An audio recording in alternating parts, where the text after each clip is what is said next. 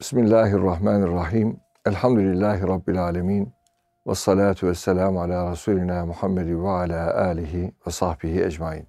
Erkam Radyomuzun değerli dinleyenleri, aziz dostlar, İslam ve Hayat programında Nurettin Yıldız hocamla beraberiz.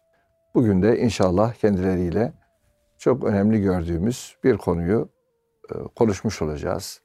Rabbimiz bizlere doğruyu, hakikati en güzel şekilde söyleyebilme istidat ve kabiliyetini ve imkanını, fırsatını lütfeylesin ve dini mübin İslam'ı en güzel şekilde temsil etmek, anlatmak, yaşamak, yaşatmak noktasında da hepimize lütuflarda bulunsun diye bir duayla başlamak isteriz. Amin. Hocam hoş geldiniz. Hoş buldum hocam. Teşekkür ederim. Hocam çok güzel görüyoruz. İçinizin sükuneti, sekineti e, daim olsun. Amin. Rabbimiz hem zahirinizi hem batınınızı razı olacağı güzellikte eylesin. Cemiyen. Nasılsınız efendim? Elhamdülillah. Elhamdülillah. Hamdü senalar olsun. Allah hamdinizi artırsın efendim. Amin. Hocam bugün şöyle bir konuyla efendim seyircilerimiz, dinleyicilerimizle buluşalım istiyorum. Tabii e, hayat ilişkiler yumağı yani bir ilişkiler ağı içinde yaşıyoruz. Herkesin yani bugünkü tabirle bir network'ü var, network'ümüz var, etrafımız var, bir ağımız var. Ve bu ağ içerisinde, bu iletişim ağı içerisinde kırmadan, dökmeden, ne bileyim kimseyi incitmeden, incinmeden bir hayat sürmek çok kolay bir şey değil elbette. Hiç olmazsa ana bir takım insanın prensipleri olmalı. Hayata bakarken, iletişime geçerken. İletişimin birçok boyutu var. İnsanın kendi yakınları var, arkadaşları, dostları var. İlk defa tanıştığı kişiler var. Bir defa e, yüzünü gördüğü kimseler var. Bu çerçevede bazen şöyle bir ister buna bunun adına niyet okuma diyelim. Muhatabın duruşundan, oturuşundan, herhangi bir cümlesinden onun söylemediği, onun belki o şekilde algılanmak istemediği tarzda kendi içimizde bir takım kurgular oluşturuyoruz. O kurgular üzerinden notlar veriyoruz. Verdiğimiz notlar hükme dönüşüyor. O hükümler zamanla davranışlarımıza sirayet ediyor. Durduk yerde hiçbir zahiri alamet görmeden sanki bana böyle geldi. Efendim içime öyle doğdu diyerek o içimize doğan her neyse nereden geldiğine bakmadan şeytandan mı geldi, nefisten mi geldi, efendim ruhtan mı geldi, melekten mi geldi? Bunun bile bir ara, üzerinde düşünmeden hükümler verdiğimiz oluyor. Ne diyorsunuz hocam? Bu tür insanlarla muamelemizde içime öyle geldi. O böyle söylüyor ama bana öyle geliyor ki öyle değil, şöyle diyerek sanki onun içinden geçenleri okuyoruz. Ona göre muamele ediyoruz gibi bir duruş sergilediğimiz oluyor. Bunu bir konuşalım. İslam'ın söylediği bu konuda bir şey var mı? Kur'an'ın söylediği bir şey var mı? Habibullah Efendimiz Aleyhisselatü Vesselam'ın bu konulara dair bize bir e, hidayet ışığı olarak sözleri, halleri var mı? Bunlardan biraz konuşsak. Bismillahirrahmanirrahim. Şöyle bir gerçeğimiz var hocam. Bütün bilmişliğimize ve bildiklerimize rağmen bu alemde insanın bilmedikleri, bilemedikleri bildiklerinden çok çok fazladır. Evet. Bilgimiz, bildiğimiz şey sınırlı, bilmediklerimiz adeta sınırsızdır.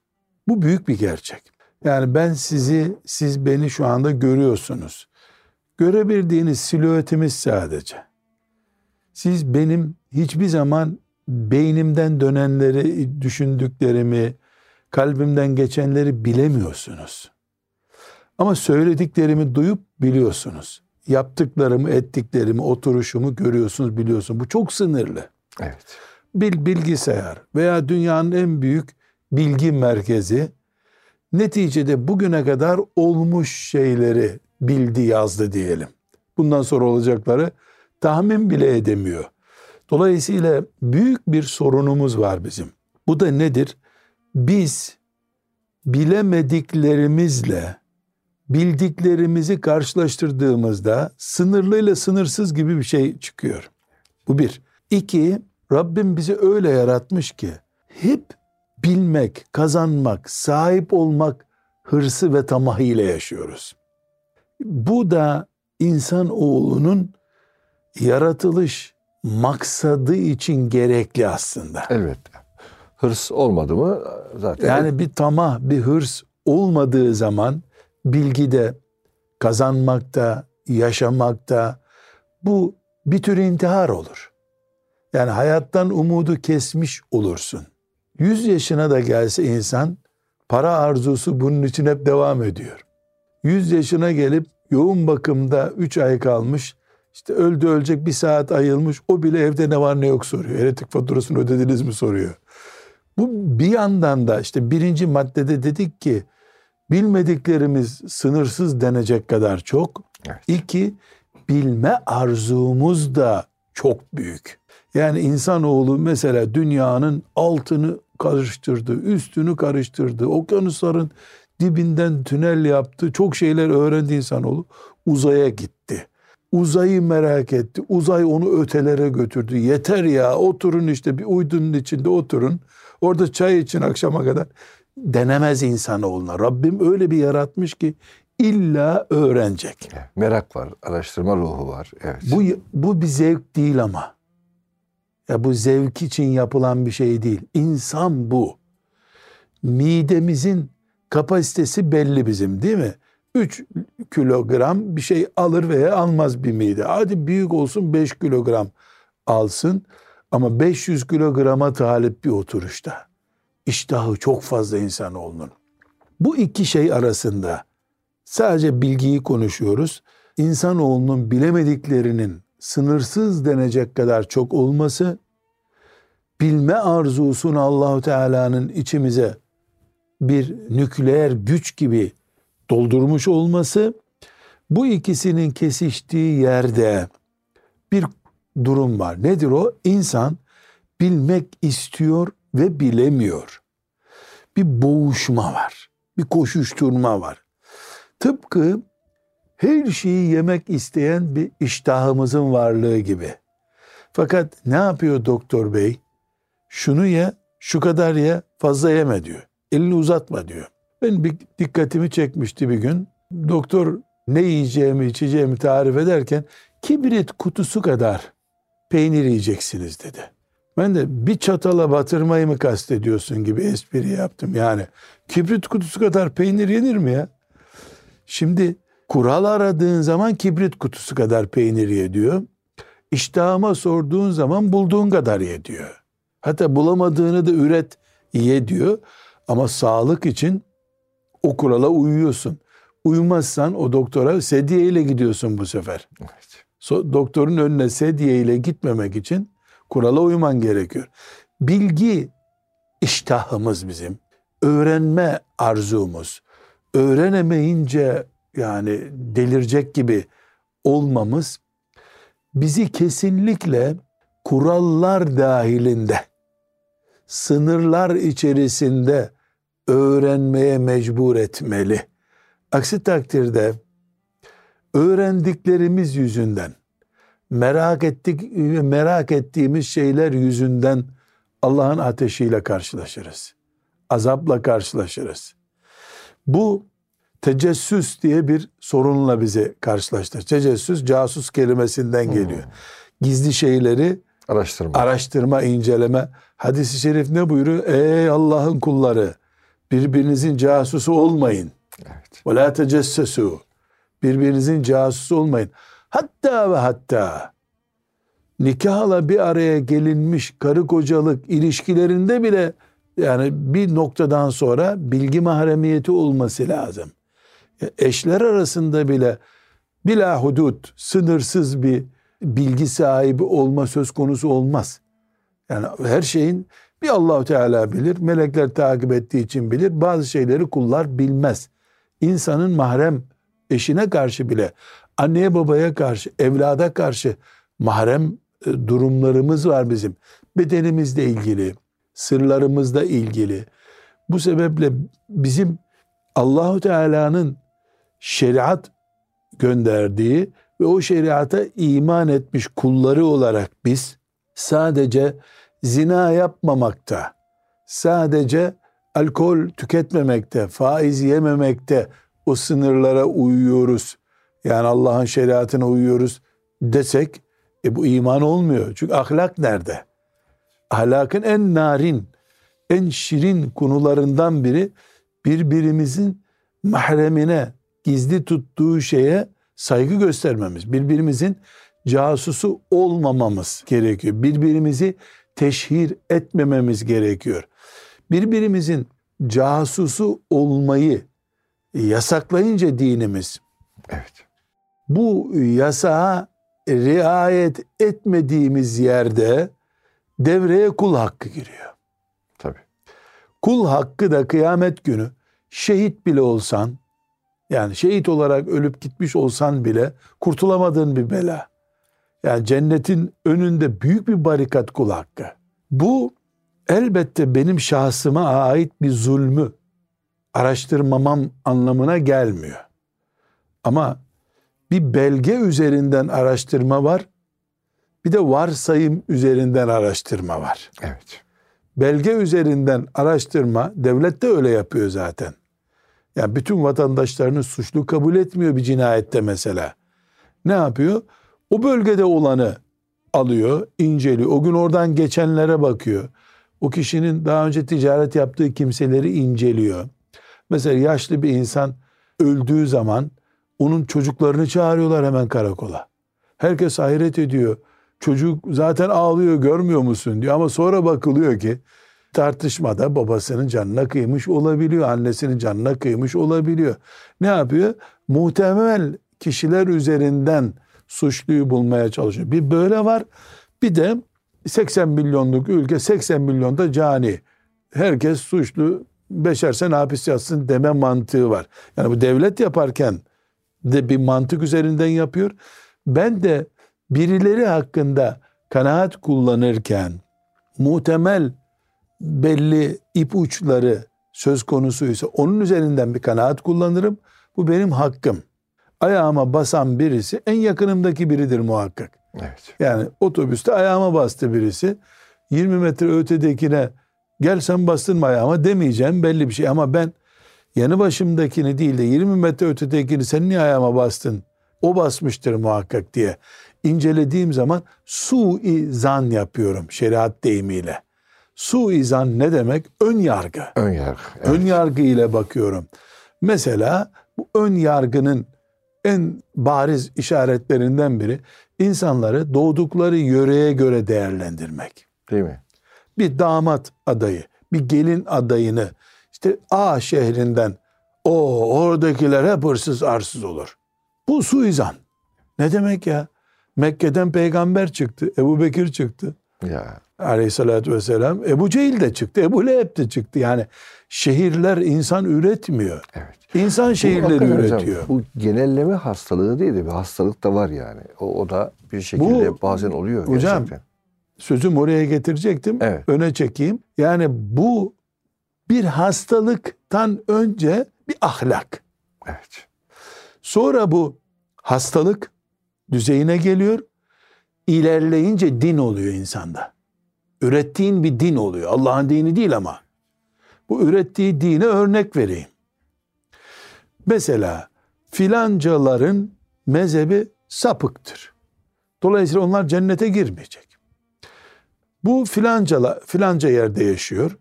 Oradakiler de sapık bir mezhepten, sapık bir ekoldendir. Bu cennetlik değil.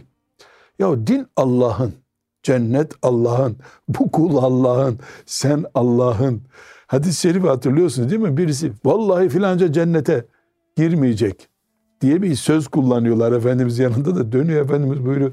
Kim o Allah adına yalan konuşan ya? Allah Allah.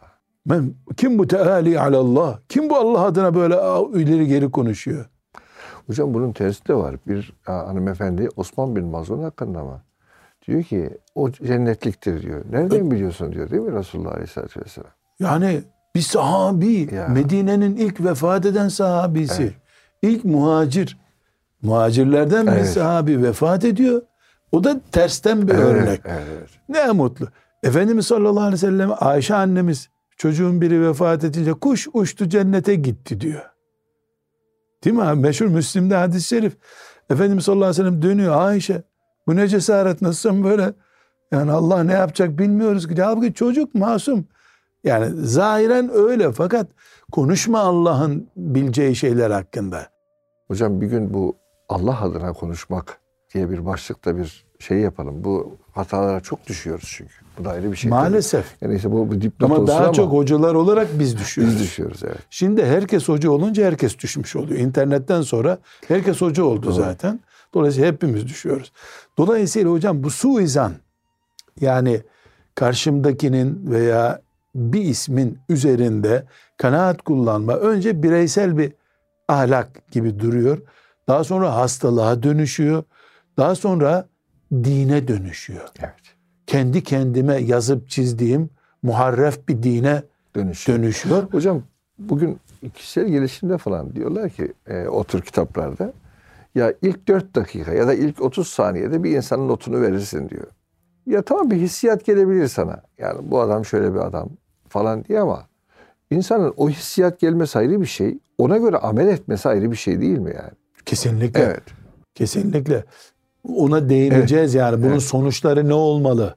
Ona değineceğiz. Şimdi bunun bir ötesi din hadi böyle nasıl söyleyelim? Yani bizim bünyemizde kalıyor. Üç kişi beş kişide kalıyor.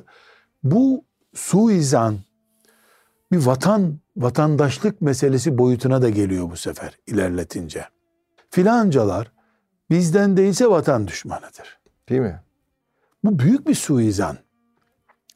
Bunun doğal sonucu o vatan meselesi, aşağı inelim din meselesi, aşağı inelim hastalık olması benim olmayan düşmanı bile üretebileceğim bir iş anlamına geliyor.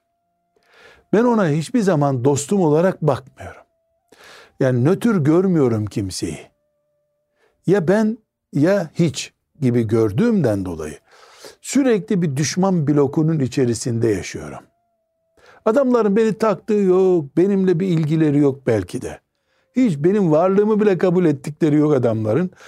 Ben onlara ölüm kalım e, mücadelesi yapmam gereken bir düşman olarak, din düşmanı, vatan düşmanı, aile düşmanı olarak görüyorum. Bu benim kendi kendini kemiren bir akrebi yüreğimde taşımak olarak oluyor bu sefer. Bu hayat içinden örnekler vereceğim. Bu bahsettiğimiz ön yargı, suizandan dolayı bu dünyada gelin kaynana, damat, kayınpeder kavgası bitmiyor bir türlü. Çünkü gelin mi alıyorsun, Allah'ın belasını alıyorsun. İyi beladır en iyi, en iyi ihtimalle iyi beladır işte. Yani iyisi olmaz gelinin. Gibi bir yargı oluşuyor. Ön yargım var Ön benim yargı zaten. Zavallı kızcağız. Yani bana hürmet etmek için eğilse bile bıç- bıçaklayacak beni herhalde. Onun için eğildi oluyor. Kötü bu çünkü. Çok daha cazip bir örnek vereceğim. Hocam çok cazip örneği ikinci bölümde versek. Siz bilirsiniz hocam. Bizi yönetenler bizi hocam idare ediyor. Biz de onlara saygılı oluyoruz. Aziz dostlar kısa bir aradan sonra yeniden beraberiz inşallah. Aziz dostlar Erkam Radyomuzun muhterem dinleyenleri Nurettin Yıldız hocamla İslam ve Hayat programında ön yargı, suizan, niyet okumak gibi konuları konuşuyoruz. Hocam çok cazip bir örnek vereceğim derken biz kesmek durumunda kaldık, engelledik. Buyurun efendim. İşte ben de bir ön yargım var bu muhakkak kesecektir diye yani tuttu ama ön yargım tuttu burada. Şimdi hocam cazip örneğim şu. Anne ve baba ya da evlenen karı koca çocukları olacak. Dikkat edin gençler. Bir iki sene çocuğumuz olmasın bari iki sene huzurlu yaşayalım. Zevkimizi yaşayalım. Çünkü çocuk bela olarak gelecek zaten diyor. Ön yargı. işte. Ön yargı. Doğmadan çocuğa ön yargı var. Bir de hocam hani şöyle bir söz var hakikaten. El belâ'u müvekkelun bil mantık. Hani bela ağızdan çıkan söze bağlıdır. Ya çocuğu bela yapan senin o düşüncen Baktığı belki. gibisini görüyor. Baktığı gibisini görüyor. Baktığı gibisini görüyor. Yani niye çocuğunuz yok? Genç evlisiniz dediğimde e biraz yaşayalım sonra diyor. Ya sen çocuk gelince ölecekler gibi. Bu şeytan provası hocam. Şeytan bize bunu tattırıyor. Yani evet çocuk sıkıntı ama yaşamak sıkıntı bu dünyada. Nefes almak bir sıkıntı ya. bir nefes vücudumuzda nasıl oluyor diye böyle bir filmden izlesek kalbi yazık bu kalbe ya bu kadar zavallı kalp kaç bin defa ezilip büzülüyor bir nefes vermek için. Yani yaşamak zaten bir sınav. Çocuk doğuyor ağlıyor sızlıyor gülüyor çocuk. Ee, mesela ilk akla gelen ne artık uyku yok bizde çocuk doğdu. Ya hemen musibetle niye başlıyoruz? Mesela evet dünyada hastalık var. Ya bin çocuktan üçü şu bu hastalıkla doğuyor. E, şimdi çocuğumuz olacak önce doktoru konuşalım. Dur ya belki sağlam doğacak. Bu şeytanın evliliğe karşı, evlilikteki hısımlık ilişkilerini kullanmada, çocuğa karşı, dostluğa karşı, hatta bir cazip örnek daha vereceğim. Ben Adem Hoca selamun aleyküm ve aleyküm, aleyküm selam. selam. Bir çay içmeye geleyim mi dedim. Eğer sizin aklınıza vardır gene Nurattin Hoca bir şey isteyecek hayırlısı Allah'tan geliyorsa biz aslında Müslümanlığımızda kullanamıyoruz. Mekke'de beraber öğrenci olduğumuz bu benim abim durumunda birisi bir üniversitede hocaydı. Böyle bir, bir zaman sonra aradım. Selamun aleyküm abi. Aleyküm selam. Nasılsın? İyiyim. 5-10 dakika konuştuk. Çocuklardan falan sorduk. Buyur dedi. Dinliyorum seni dedi. Tamam abi bir şey yok. Aradım hatırını sordum. Yok yok konuşabilirsin rahattım dedi. Yok abi bir şey yok dedim. E niye aradın ki dedi. Abi görüştük ya dedim. Ben de 5-6 yaşta büyük. İşte görüştük muhabbet ettik dedim. Yok ya senin bir işin var yaptıracaksın bana söyle dedi. Korkma senin değerin var. Yok ya yemin ediyorum yok dedim. Vardır dedi. Bu bir suizan abi. Tabi bu abim haklıydı. Neden? O bir üniversitede üstelik de bugünlerdeki gibi değil. 28 Şubat günlerinde tek tük böyle namazlı niyazlı görevlilerden birisiydi orada. Tabi bunu gelen arıyor. Abi işte bizim çocuğun orada şey var bir yurt bulabilir misin? Abi abi. Her denen abi de Bir mesele var. Bir, bir ihtiyaç, bir ihtiyaç gidermek var. için. Kimse Allah rızası için selam vermek maksadıyla aramıyor. Sonunda da zihninde oluşmuş. Beni arayan muhakkak bu üniversitede bir işi vardır. Uzakta da bir üniversiteydi o üstelik. Burada bir işi vardır muhakkak. Onu gördürecek. E ben de arayınca öyle zannetti. Yok dedim. Ya rahatsız olduysan bir de aramayayım seni dedim. E, sen bilirsin filan gibi kapattık telefonu. Ya bu noktaya niye geliyoruz? Ön yargılarımız yüzünden Evet. geliyoruz. Yani haklı kimse aramıyor. Aradıysa bir işi vardır muhakkak. Bu ne oldu? Bizim ön yargılarımız, Müslüman kardeşliğimiz, insanlığımız, her şeyimizi istila etti bu sefer. Yani bir evlat babasının elini öpünce Allah Allah bu harçlık isteyecek muhakkak. Çünkü öbür türlüsünü yapmıyor evlatlar. Yapmayınca bu oluşuyor. Buradan şu noktaya gelmek istiyorum. Bu ön yargı ilk başta söylediğimiz meçhul dünyamız, bilmediğimiz şeylerin çokluğu bir bizim bilme arzumuz ve bir son noktada burada ilave etmemiz gereken iblis boş durmuyor. Boş Sürekli dolduruyor bizi Vesvese üretiyor. ilave bilgi üretiyor. O zaman bizim birbirimizin mahremine saygı göstermemiz, iblisin bu konudaki tuzaklarına karşı hazırlıklı olmamız ve muhakkak ön yargıyı önleyici tedbirler almamız. Bunun başında şeffaflık geliyor. Bir olayı e, hepimiz birkaç kere bu derslerde kullandık. Safiye annemizle Efendimiz sallallahu aleyhi ve sellemin bir akşamın e, loş vakti saatinde mescitte bir aradayken hani iki tane sahabi geçiyorlar. Ensardan iki sahabi geçiyorlar. Efendimiz sallallahu aleyhi ve sellem durun durun buyuruyor. Bakın yabancı değil. Safiye annenizdir bu diyor. Saçımı taramaya geldi diyor. İtikafta çünkü Efendimiz sallallahu aleyhi ve sellem. Onlar da kahroluyorlar. Ya Resulallah. Yani Sizden mi şüpheleneceğiz? sizden hiç şüphelenir miyiz biz? Ya. Ne buyuruyor aleyhissalatü vesselam Efendimiz? Hayır. Şeytan insanoğlunun damarlarında dolaşır, Dolaşır. buyuruyor. Bu ne muhteşem bir şey. Yani ya. demek ki hocam bir başkasının suizanına da vesile olacak bir konum, durum da önemli. Onun için onu da izale etmek gerekiyor. Ortadan Mesela necva gerekiyor. niye yasak hocam? Niye necva haram? Necva ne hocam? Necva ne? Üç kişiyiz burada. Biz ikimiz fiskos yapıyoruz. Tamam. Üçüncü kişi hakkında konuşma riski taşıyoruz. Riski taşıyoruz. evet. Aslında biz özel mahremimize ait bir şey konuşuyoruz ama üçüncü kişiyi rencide ediyoruz. Suizanla yatırım yapıyoruz. Aa, bunlar kim bilir beni mi e, yıpratacaklar, ne yapacaklar Demek diyoruz. günaha vesile olmak da günah yani. E, elbette zemin hazırlıyoruz. Zemin hazırlıyoruz. Yani biz kaygan bir zemin hazırlıyoruz. Bu kaygan zeminde kayınca birisi sebebi biziz. Evet. Hocam hani Hucurat suresindeki o ayet yani hakikaten hem gıybetten önce, tecessüsten önce bir günah olarak Cenab-ı Hak kötü zanda bulunmayın ya da işte zannın çoğundan sakının diyor. Çünkü zannın öylesi var günahtır. Belki o gıybeti, tecessüsü oluşturan da bu zandır Merak. diyebilir miyiz? Yani hakikaten E, bir, tabii. bir zemin düşüyor, bir Ama bu zemin merak hazırlıyor. gerekli hocam. Mesela bir anne çocuğum bir saattir gelmedi bir şey mi oldu diye Önemli o tabii. merak etmesi bu, bu da zan. Evet. Ama bu çocuk muhakkak uyuşturucuya gitmiştir demesi suizan. Bir dakika ya 7 yaşında çocuk hakkında yani trafikte bir şey olmuştur düşün. Niye kötü düşünüyorsun? Demek ki hemen? hocam hani beraat-i zimmet asıldır diye bir e, kaidemiz var ya. Yani temiz her- kabul her edeceğiz. insanı Birbirimizi temiz kabul temiz- edeceğiz. Ne zamana kadar? Kir- Leke görünene kadar. Ha, kirlilik delil istiyor. Yani kirli olduğunun ortaya çıkması gerekiyor ki ona tamam öyle bak. Normal şartlar altında bu arı durudur, temizdir diye bak. Bir de şöyle hocam. Ya e, öyle değil. Yani insanlar e, kardeşim bugün hepsi bir cani. Hepsinin elinde bir şey var. Sana tuzak kuruyor e, herkes. Aman dikkatli ol. Şimdi şöyle bir söz var ya hocam. Ya tamam herkese itimat etmek durumunda değiliz. Ama hüsnü zan besleyelim. Değil mi? Nötr İtimat- kalalım. Ha, e, nötr kalalım. En azından nötr, Nötr kalalım. kalalım. Aslı hüsnü zan. Evet. Ama hüsnü zan besleyemiyorsan toplum karışık, çok olay var, Evet. psikolojin çok ezik olabilir. Olabilir. Nötr kal, Evet. nötr kal.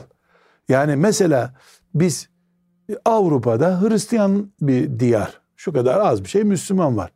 Bunların hepsi gelip bizi öldürecek diye düşünmemiz de bir suizan. Suizan tabii. O zaman ben huzurlu uyuyamıyorum zaten. Aslında kendi uykumu kaçırıyorum ben. Evet. Kendi iştahımı bölüyorum ben. Yani gıdada da böyle bu. Hem kendine zulmediyorsun hem başkasına aslında. Baş- Evet. Mesela özellikle hanım kardeşlerimizin gıdada helallik konusunu abarttıklarını görüyoruz. Yani neredeyse su da içilmez. Neredeyse hiçbir yemek yenmez.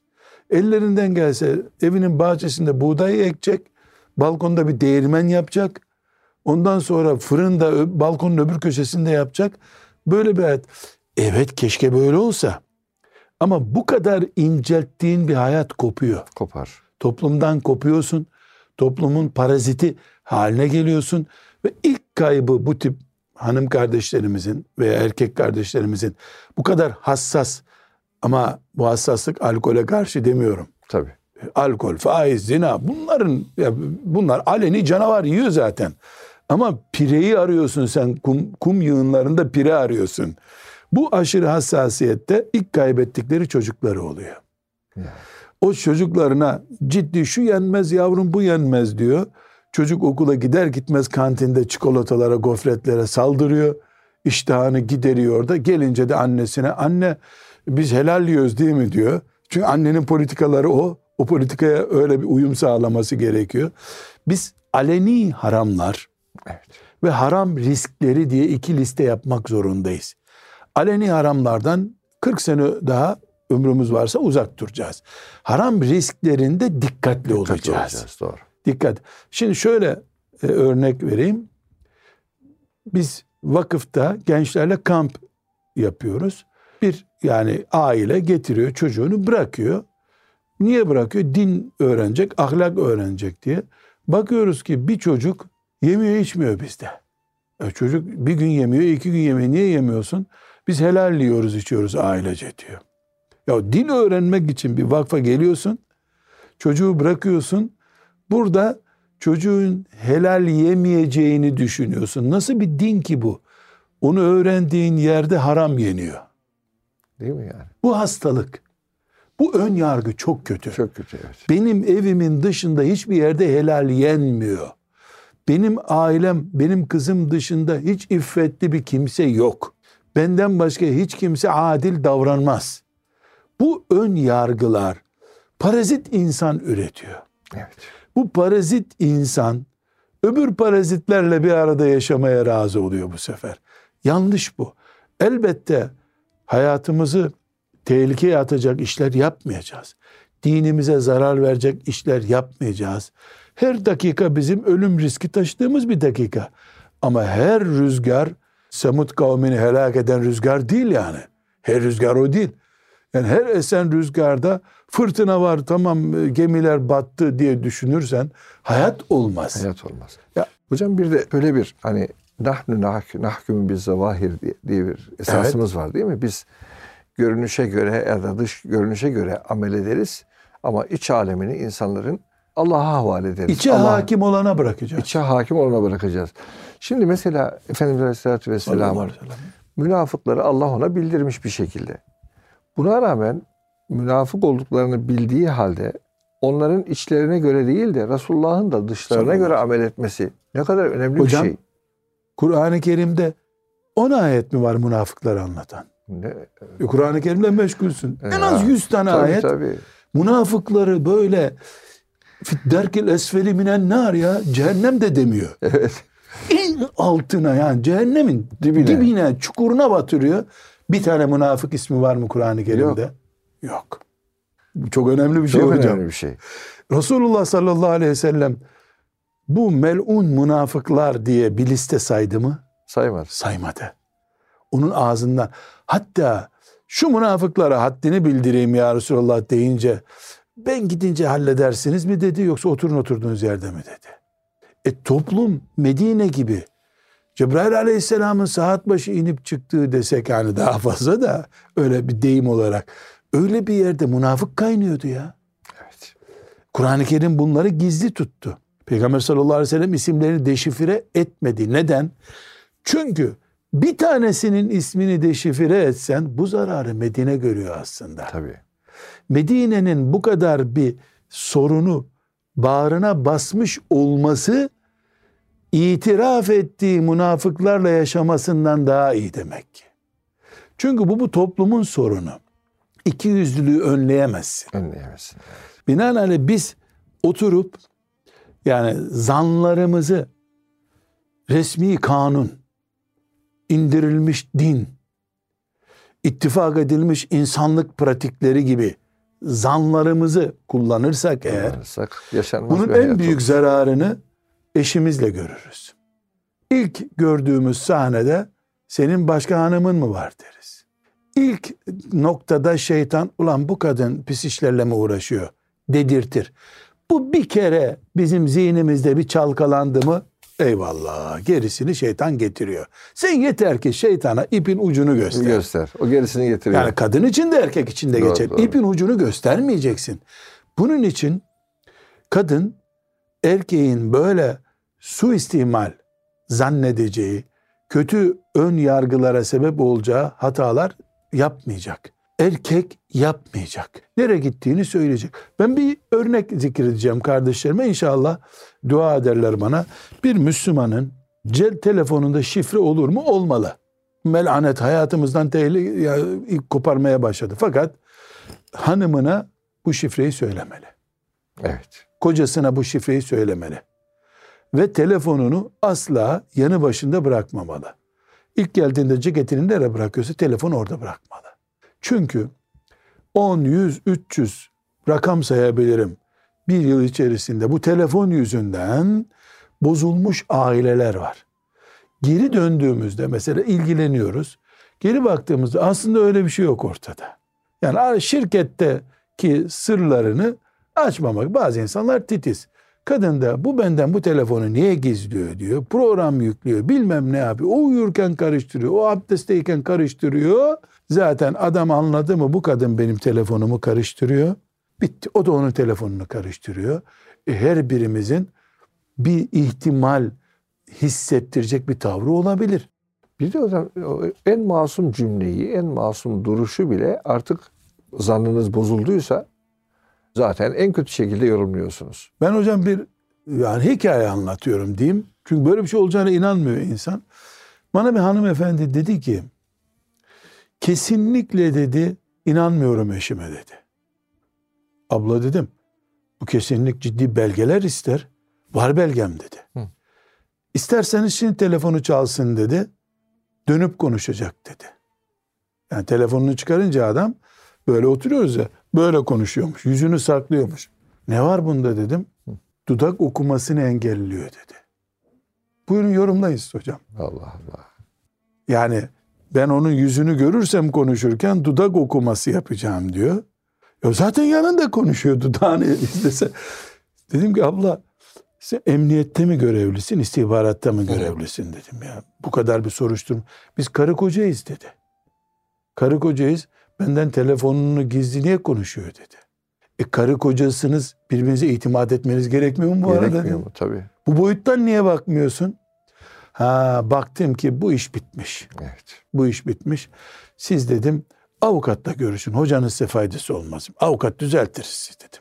E, Bilmem anladığımı ne dediğimi de yani başımdan savdım. Çünkü bu noktadan sonra yapılacak bir nasihat de yok. Evet. Ne demek ya? Ama ben o arkadaşa sordum. Niye telefonlarda böyle konuşuyorsun dedim. Ya dedi izlemiyor musunuz? Siyasetçiler de öyle konuşuyor telefonla dedi. Ben iş yerindeyim 30 kişi bana bakıyor dedi. Genelde dedi telefonda böyle konuşuruz dedi. Elimizde dudağımızı gizleriz dedi. Bilmiyorum niye yaptığımı da dedi. Ama kadın biliyor. Evet. Bu başka bir kadına bir iltifat yapacak. Onun için öyle konuşuyor diye. Bu suizan bile değil hocam. Çok öte bir şey. Bu kat'i bir hüküm. Tabii. Yani bu idam kararı verilmiş, saati bekleniyor. Şeytana bu kadar ipucu verdikten sonra artık yani şeytan teşekkür belgesi bile gönderir. Bu kadar kolay bir keriz elime düşmemişti diye. Dolayısıyla örnek veriyorum telefonu getirip hanımının önüne bırakmak lazım. Evet. Hocam bir şey belki süremiz de doldu galiba. Yüce Rabbimiz gönüllerimizde olanı biliyor. Sadece o biliyor zaten her şeyiyle. Celle Celaluhu. Böyle olmasına rağmen içimizdeki o gönlümüzden geçenlerle doğrudan muahaze etmiyor. Yani gelip geçip o, o düşüncelerden dolayı. Etmez tabi gafurur rahim. Gafurur Rahim'dir. Ha. Yani bu yönüyle o bildiği halde mesela siz diyor bunu diyor amel safhasına çıkarmadığınız sürece Efendimiz Aleyhisselatü Vesselam diyor konuşmadığınız sürece amelle dökmediğiniz sürece Pratik olmadıkça. pratiğe geçmedikçe o düşünceniz farklı olabilir. Onu affedecek diyor Cenab-ı Hak. O onunla sizi muahaze etmeyecek diyor. Alemlerin Rabbi olan Rabbimiz her şeyi bildiği halde ve kullarına böyle muamele edeceğini beyan buyuruyor. Biz kullar olarak bilmediğimiz halde hakikaten bilmediğimiz halde Dudak muhatabı okuyoruz ama nasıl bilmiyoruz. dudak okuyoruz. Gözlerinden okuduk. Evet hocam dudak bile okumadan bile e, içinden geçenleri biliyorsun sanki. Ona göre bir ilişki tarzı geliştiriyorsun. Gerçekten bu çok böyle bir ne, Bu ne- belanı aramak, kuyunu kazmak hocam. aynen öyle bir şey. evet. Kuyunu ne, kazmak. Ne ilme dayanıyor. Yani ne zannı galibe dayanıyor. Zannı galibe de dayanmıyor. Yani e, diyelim ki hakikaten size kanaat oluşturacak. Belgeli bir kanaat de değil. belgeli bir kanaat da değil ve ilişkileri berbat ediyorsun. Bu insanın hem kendine zulmü hem muhatap hakkındaki hakka girmesi, ona karşı zalim olması anlamına geliyor. Cenab-ı Hak gerçekten hepimizi muhafaza buyursun. Tabii hocam belki esas şunları da konuşmak lazım ama süremiz burada sona eriyor.